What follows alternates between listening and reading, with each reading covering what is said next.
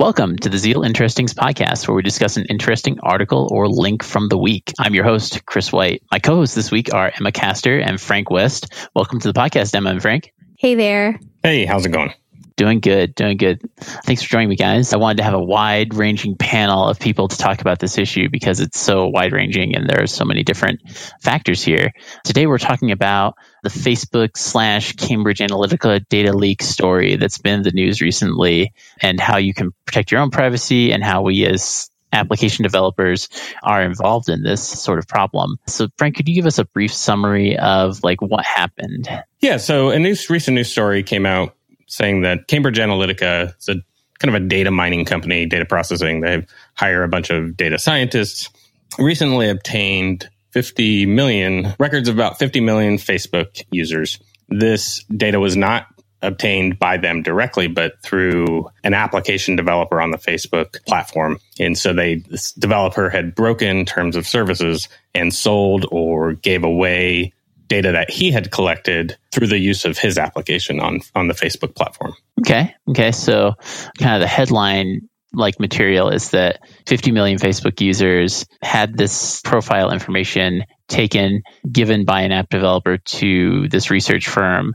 And the research firm had some political ties, right? Them and themselves, they're the whole blowout right now is that there's a guess that it, it was tied to the Trump campaign through Steve Bannon, who was a vice president at Cambridge Analytica previously before uh, joining the, the campaign. But beyond that, they are not necessarily political in nature. Gotcha. They are a, a, an analytics data company. Who their clients are and who they work with could range from any politician or any company that could use their services. Yeah, so it's maybe not super important that it was, you know, a company, an analytical company that supplied information to the Trump campaign. It may be more relevant that, you know, this data was acquired in a way that wasn't compatible with the terms of service, but maybe Facebook was aware of. Yeah, the other thing that's kind of interesting is is many news stories are calling this a data leak, but in actuality, like no profiles were hacked. Like all of the data was initially shared as a part and parcel of how the contracts worked with third party app developers. So, you know, there's a there's an aspect of, of ethics there as well, I think, of should you be able to access the profile data of another user if you're if that user is not actually using the app for which you're you're you're developing. So that's another that's another facet of this here. But that's how it was so easy to get to 50 million users. So to make sure I understand that right, under at least under the way this worked before, and it seems like it's even true to a large degree now, if someone that I am tied to on a social network, I'm friends with on, on Facebook, gives an app access to their profile information, even if it's like a one-off like survey social viral app, then that developer not only gets access to my friend's data, but some of my profile information as well. Is that my understanding of that right? Yeah, that's right. A lot of this, uh, like data sharing is opt out and not opt in right now. And, you know, Facebook does have a lot of very granular uh, settings for what gets shared to different apps. But look, the point really is like, I could be a user of Facebook and never like authorize any apps to like never interact with any like third party apps. But because I have friends who are doing that, they may be getting access to all of my, my profile data, not necessarily public profile data. You know, things like my hometown, my education and work, my app activity, my bio, my birthday, my friends and relationships. Like that is not necessarily something that I have public to the world where you don't have a Facebook account and you can go to my URL on Facebook and like see all of this information about me. But I like that data could still be shared with a third party developer of an app without my knowledge necessarily. Yeah, so it's it's it's really easy for Facebook and themselves or third party uh, applications to start pulling this data and build very complex detailed graphs about about you or about your friends and about like so if you're linked to this person, this person's linked to this person, and they've got permission to that, like another person's profile information more than they would have to you because they opted into the application. It's easy for, for these uh, applications to then start drawing conclusions or relationships or, or maybe educated guesses on things that you might like or things that you should. So stories being, I, I know somebody, they know somebody, and all of a sudden this person's pregnant, that's being shared. There's now a draw that maybe I'll be seeing an ad for maternity clothes, for presents, or things like that. It's really easy to start building complex networks of information to to really find out detailed information about people that you just generally wouldn't find in in my information alone. So uh, it's it's it's very difficult to make sure that you are protecting uh, your per- privacy online uh, and that the third party applications are are trustworthy and actually following terms of services that uh, a platform like Facebook would be presenting. That is interesting. So it seems like you know, in summary they're you know the marketing engines of the world or you know the political engines of the world aggregate this information that they can gather from your social media presence your presence with you know your your usage of various services on the internet. And they use that to tailor marketing to not only just like groups of people that are like you but also to you specifically right Right. And you know, for one person to have that data shared, like, or, or, I mean, I guess on a personal level, like maybe it doesn't hurt us. Like, you know, if, if, uh, somebody can see, oh, I've liked Save the Whales on Facebook, and then um, they show me a bracelet that is benefiting that, or an ad for a bracelet that's benefiting that nonprofit, and I'm like, oh, actually, I do want to buy that. Then, like, you know, the idea is that's a positive experience for me and that's a good thing like as a consumer. I'm like this app is serving me even though they're selling my data basically. The problem is like when you have this sort of scale of data the ability to make such targeted guesses is something that we've never seen before. And so i think that's why this is such a big story now. Like nobody really anticipated the scale of which you like we're looking at here that is interesting. Yeah, and I think it's the problem right now is that, that Facebook is is in the news. They're not the problem. Um, they are one of many of these these marketing engines, as we want to call them. They are the ones that are currently scapegoated or whatever it might be. If if you look at the scale at a company like Google operates, I would say that the amount of data that Google has on people is I don't know, and the magnitude's greater than than what Facebook has on people. Mm-hmm. The, the difference being is the amount of personal information that you share on social media is at a much much higher you know rate than you would on something like Google. Although Google searches are definitely are definitely private and personal information. There just generally is a responsibility and a pro and, and, a, and there's a responsibility for these companies to protect users by default. Right now, we're living in a world that's open by default, and unfortunately, that's it's not that's not widely understood. Mm-hmm. So it's it, Facebook's not the issue; they're part of the problem, but it, it, it's almost all companies that are collecting personal information on you have the same responsibilities uh, and could possibly be causing the same issues that Facebook is causing for people right now it seems like there's a disconnect with what what companies do, what they collect, and how people understand that use. Perhaps like do most of the people that use Facebook understand that that the data that they're putting in there is being collected and aggregated in this way? I would venture to guess no. Plus all the other things they use, do they understand that you know their usage of systems like Google, like like various Google services or Facebook or Twitter, et cetera, that that is being given or sold to various people and aggregated uh, without their knowledge. I think that there, there, there's a disconnect there, right? Yeah, I think there's a, a, false presumption of privacy. There's a false presumption of balance and like seeing that all of the content on Facebook is something that everyone is experiencing when in actuality it's very, very targeted to you personally based on your consumption habits and what they think you'll engage with, what they think you'll buy.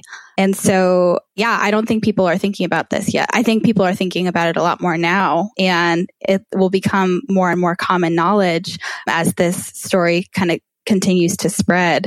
Or even more insidiously, like what kinds of things are put into Facebook for specific people's consumption in order to try to get them to believe a certain thing is true, right? Right. We've heard stories during the 2016 election where, you know, maybe foreign adversaries created a lot of Facebook content in order to influence people's opinions or what people believe is true about lots of things, right? Right, exactly. And this is enabled by the specific targeting Yeah, I th- think it's amazing at the level that consumers don't understand the situation. It's easy as as app developers or as as technical people to kind of blow it off and know that you know there was a, a statement in one of our Slack channels like I, mm-hmm. I assume everything I post online is going to be seen by everybody, so I'm very careful. The likelihood that that's the state of mind of the majority of consumers in the world is is very very low. So you know the, the there's the old cliche of if the product's free, you are the product. So the idea that the targeting, the ads, everything, it's amazing how how much of a bubble it creates for users of these platforms. You know, the the bubble that Frank in California lives in on Facebook is going to be very different than the bubble that Frank in Nebraska uh, lives in because there's different things that are important to those regions. So targeting and and what you're seeing on these platforms is very much specific to to where you live, to who you like, to the things you, you watch. So I, I believe it creates a pretty tight bubble for you if you do not find information outside in mm-hmm. five, six different sources. That it's it's easy to kind of be directed on what your beliefs are. Yeah, it's it's pretty thought provoking. Like it's possible to be on a worldwide internet but experience something 90 plus percent of your experiences because you're going through these platforms because you spend time on Facebook are targeted to you are within the world the, the world and worldview that you live in, right? Yeah, there were a lot of surveys around and just after the 2016 election of where people consume their media, their news. And a large number of consumers said that they got most of their news from Facebook or from social media, maybe from Twitter. And so like the presumption of balance is just not accurate. And so when you're receiving such targeted information, you have a very skewed understanding of the world. Interesting. Yeah, and I think it's I think it's easy even to look at the the technology aspect. And for me personally, I haven't been on Facebook in almost a decade, and and I don't get my news on Facebook. I don't get I, I get my news on Hacker News, and sometimes that's a that's an issue in itself. There, yeah, there might be some groupthink there as well. Your worldview is very well balanced, and my bubble is is very cynical and thought provoking via the tech tech world. Gotcha. But you look at the same problems outside of the tech network news, all these, you know, whether if you just sit and watch CNN all day, you're also just being directed in how your beliefs are. So I think it's I think it's important to to mix all of your information from a, a variety of sources. There's a lot of things that are probably great on Facebook, but there's a lot of things that are going to be misleading. And the same's true almost everywhere you go. It's it's about being informed. So before we move on, are there any other like actionable pieces of advice that we would give just anybody that uses social media? It seems like at the very least, auditing your privacy preferences, like Emma was saying, is a good idea. How was that experience when you looked at it recently? I was kind of amazed at how many things were enabled by default. I, you know, I think about like I've had Facebook since like mm, 2007 and like the Facebook experience is very different from the time which I registered, you know, there have been a lot of features over the years that have been added and things that have been moved around in the site. And, you know, you kind of forget things get enabled by default. And so I didn't realize how many blue check marks were, were checked of permissions that I was just giving Facebook as well, there's usually a screen in social platforms like Twitter and Facebook for seeing what apps have access to your information. And it's probably a good idea to have a look at those. I, I think that right after the data leak occurred, Twitter started notifying people that, hey, you can visit the screen where you can look at what apps have access to your data coincidentally today. Yeah, you can actually download every interaction you've ever had with Facebook since you signed up and that would be a really really interesting exercise i haven't done it yet but i'm definitely going to it would be interesting for for uh, look at my wife who's on Facebook constantly. I, I, I wonder if she just hit that download data button that they have. Uh, it's hidden somewhere, but it's there, like where you can download all your data.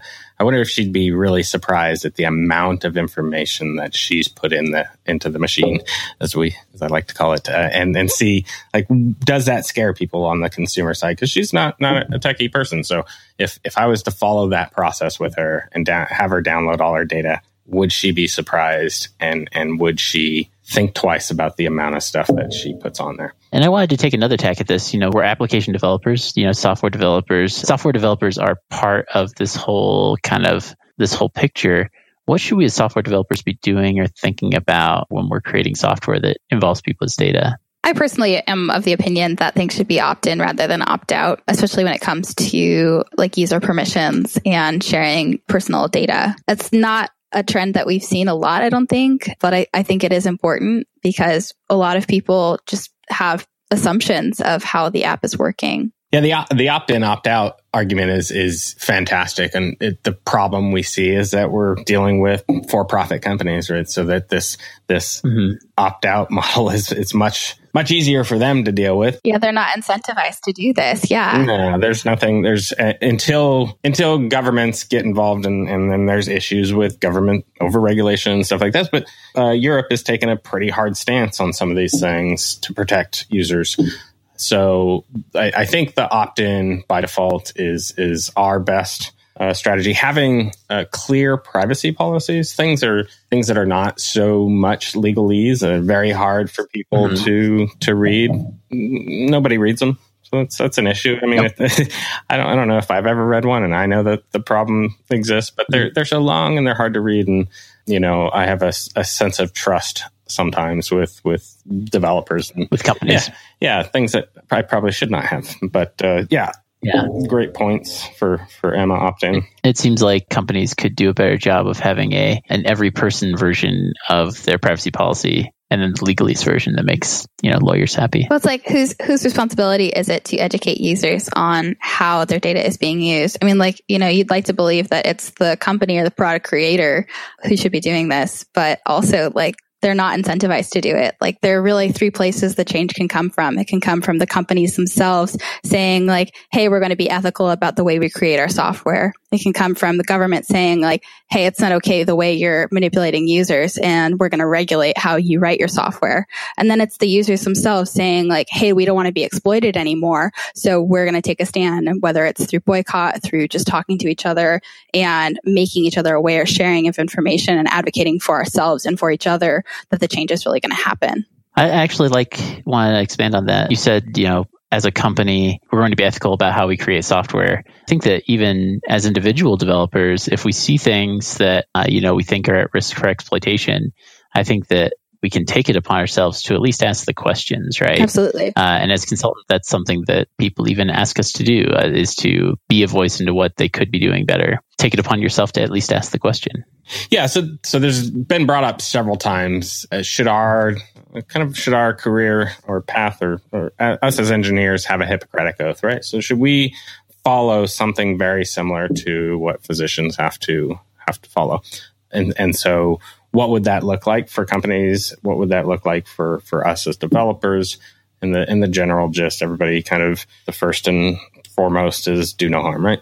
So the ACM, which is the Associating Computing Machinery, actually have this. So not not a lot of people are an ACM member or uh, know much about the ACM, but they do have something for for us as professionals to follow. It's called the ACM Code of Ethics and Professional Conduct just reading through that and, and generally getting yourself familiar with what a like a, a powerful uh, organization like the ACM, what they expect out of us. I've, i was not aware of that organization. I'll have to we'll have to include that link in our show notes. You know, it, I think it is interesting. As, it is a good point. As a career path, as software engineers, we have a lot of impact on the world. You know, not not the same as doctors, obviously, but like doctors, like physical engineers, um, you know, like architects, but we don't have a lot of the same governance structures in our profession. Yep, it's it's, it's quickly coming to the point where we have more power and more opportunities to hurt people. So as technology grows and as we as we start to see machines do more and more, uh, these opportunities for for us as software engineers to to stop or to prevent or to at least ensure that the the things that we're creating are generally creating a better world uh, and protecting people is is probably going to become more and more relevant uh, as we as we continue to evolve into the technological advances that we're we're seeing today. Yeah, definitely. Uh, well, I think that that's a solemn but positive note to wrap up on. If there are professional software developers listening to this, I would encourage you to think about the impact that you have via what you do and audit yourself and your company as to what you can do and what questions you should be asking about how, how things are done. So, yeah, uh, thank you so much, Emma and Frank, for joining me on this panel discussion. Absolutely. It's been a pleasure. And thank you, everyone, for listening. If you want even more interestings, my friend Frank puts together this great newsletter every other week. Randy does the opposite weeks, uh, and he puts he pulls together all these links and creates an easy to digest newsletter. So please subscribe. That's at codingzeal.com slash interestings, or you can follow us on Twitter at codingzeal. Thanks so much.